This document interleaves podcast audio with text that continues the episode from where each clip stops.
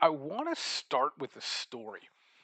But as a kind of someone who's deep in cognitive psychology, I know the problem with telling stories or anything with memory is just fraught with inaccuracies.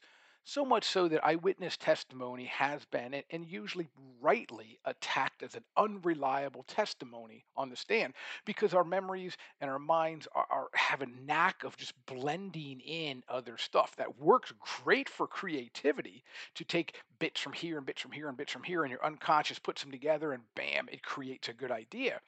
But when you're talking about uh, being an eyewitness testimony on the on the stand, not so good. And when you're trying to just retell a simple story in a podcast episode for crying out loud, then you're going to doubt yourself and figure out, well, was it, did this? What part of it did this really happen?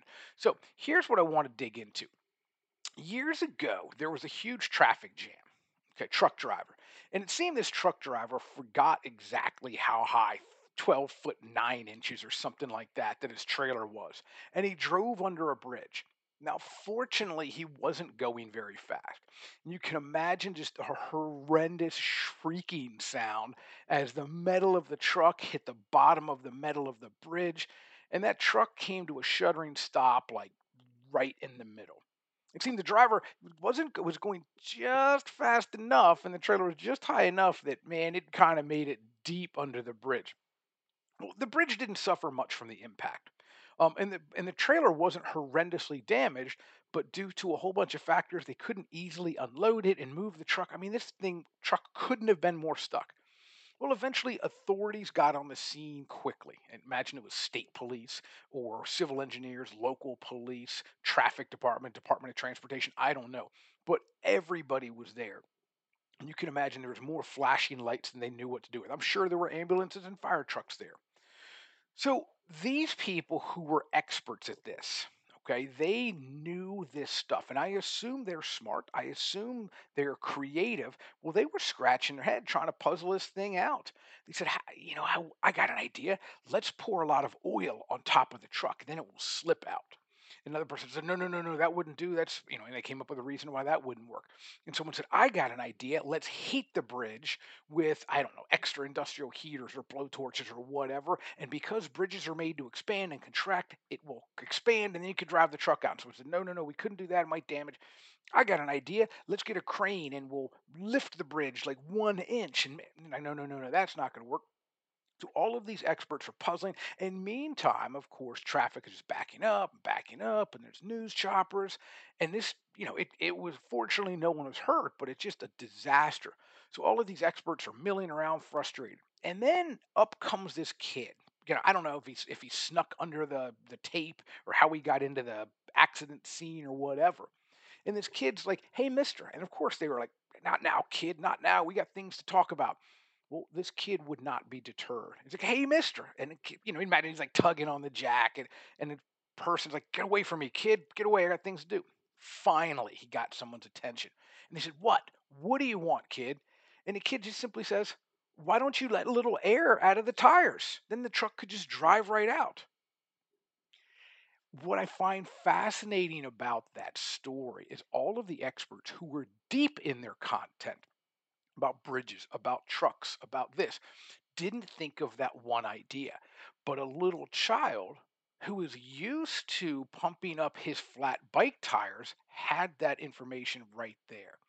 So, what in the world does that have to do with, uh, uh, you know, in a blog about helping people in business have good ideas more often? Well, keep listening, stick with this, and we're going to see how that's going to go. Let me ask you, was that little boy creative? Now, before we answer that, we have to define our terms.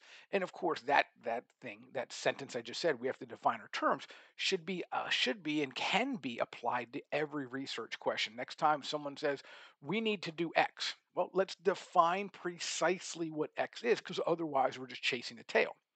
The problem with this blog and po- podcast, the creativity algorithm, is how do we define our terms when we're talking about creativity? Now, before we get into that, let's just throw out a metaphor. Okay. The adult experts, the state police, the civil engineers, the local police, the firefighters, the Department of Transportation representatives, I'm going to suggest they're the management of a company. They know the company, they know the industry. They went to school for it, they went to training, they've had years and years and years of experience. They know that company, they know the industry perfectly. Or do they? And I'm going to suggest that little boy is like the employees. That little boy had no idea of load bearing you know, stressors on the bridge beam, or the horsepower and friction coefficient of the tires, or I have no idea what any of that structural stuff is. The boy didn't know, but he knew what he knew. And I'm going to suggest that employees see a problem from a different angle and thus can see solutions that the consciousness or the management expert team of the company cannot. I just, I just want to park that idea in your mind a little bit. I think there's something to that. All right, well, let's keep going. Let's dig into the concept of how do we define intelligence or how do we define creativity? You know, there's not a unified, agreed upon definition of creativity. And, and that probably doesn't and shouldn't surprise you. Creativity is a subset of intelligence, which is a subset of cognitive psychology. And I'm sure you know it's very tough concept, intelligence to define. Like a lot of things in psychology are tough to define. Let's talk about what is abnormal behavior and that's a very difficult thing to say. And and the phrase they oftentimes throw out is trying to define something in psychology is like trying to nail jelly to a wall. You know, I, I kind of like that. That one, no, no pun intended, stuck with me on this. So, despite creativity being a difficult concept to define, that doesn't mean we shouldn't try. Let's just pause here. Let's pause here for just a second. If you've been listening to this podcast or reading the blog, then you probably know what's coming. I'm about to challenge you or give you a, a something weird to think about, a concept to envision. You know, so here's my question for you. Ready? How can we define something that doesn't exist? I'll repeat it. I'm suggesting that creativity doesn't exist. So, how can we define something that doesn't exist? Maybe you immediately said, What do you mean it doesn't exist? Of course it exists. What the heck is the name of your podcast, Joe? All right. Well, then, if you think it exists, okay, you can see where I'm going with this sophism. I, sophism. I'd like you to take a minute and prove creativity exists. If you can't do it right now, maybe you're in the car, maybe you're jogging, running, walking the dog, or whatever you're doing as you're listening to this, then I'd like you to maybe try later today or tomorrow or set some time later. In fact, maybe you should mark your calendar. Take 15 minutes, 10 minutes to get into a relaxed alpha state. However, you do it, of course, I think breathing, progressive relaxation is important. That's how I get there. Maybe you just listen to your music and drink some tea. Maybe you go on a walk. Okay, however it is, I want you to get into an alpha state and then take a couple minutes and ponder how you can prove that creativity exists. Notice I didn't say give an example of it. I said prove it exists. Giving an example is relatively easy, but we're not about easy cognitive tasks. That doesn't stretch the brain, that doesn't challenge the unconscious to want to play with you. So, again, later today or tomorrow, sit down, alpha state, even if you're not good at getting into an alpha state yet. But again, practice makes progress. I didn't say practice makes perfect because I'm not sure there is such a thing as a perfectly relaxed state. But practice makes uh, progress. So get into an alpha state and find a way to prove creativity exists. Maybe you're like, I don't know, that's I don't that's too abstract. Okay. Well, let's use your imagination. Maybe envision yourself as a lawyer. My cousin Vinny, Joe Pesci, is about to deliver the closing argument and, and, and prove whatever Joe Pesci proved. So I want you to imagine yourself as a lawyer preparing a case and delivering a resounding closing argument that creativity does in fact exist. Okay, two things. So, did you see what I did there? I asked you to push the puppy away. And if you have no idea what I just said right there, listen to the previous episode of the podcast. And just pushing the puppy away is an interesting tool by not letting yourself think certain thoughts. Okay. And it's, it might be a simple cognitive trick, but trying not to think of something is one of the surest ways to have it pop into your mind. Don't believe me? I want you to try to get a task or chore done while having a puppy nearby. Again, just that's the idea of, of the last post. The more you push it away, the more it'll find a way to barge in on what you're trying to do. So, cognitively, this is called thought suppression rebound. The more you try not to thinking about it, that's suppressing the thought, it's going to rebound and jump in your mind even harder. Try. I mean, try it. I double dog dare you, and hopefully you get that reference from uh, the movie A Christmas Story. Um, and it's also a clever dog because we're talking about a puppy. And I said, I'm so I'm so pleased with myself. I'm so clever. All right. Well, don't let yourself think of the solution that you would like to find. Push the puppy away, and it'll you'll be surprised to see what pops in your mind as the puppy jumps back. Okay. So the second thing, in order to prove it exists, notice I did not ask you to define it. I asked you to prove it exists. That's kind of pushing the puppy away. But in order to prove it exists, you have to have an idea of what it is. To have an idea of what it is, that leads us to definition. The root word, of course, of the word definition is fin, which means limit, like the word final, right? Or finite. Can we put a box around the concept of creativity? Can we limit where it starts or where it ends? See, does your definition leave certain things out?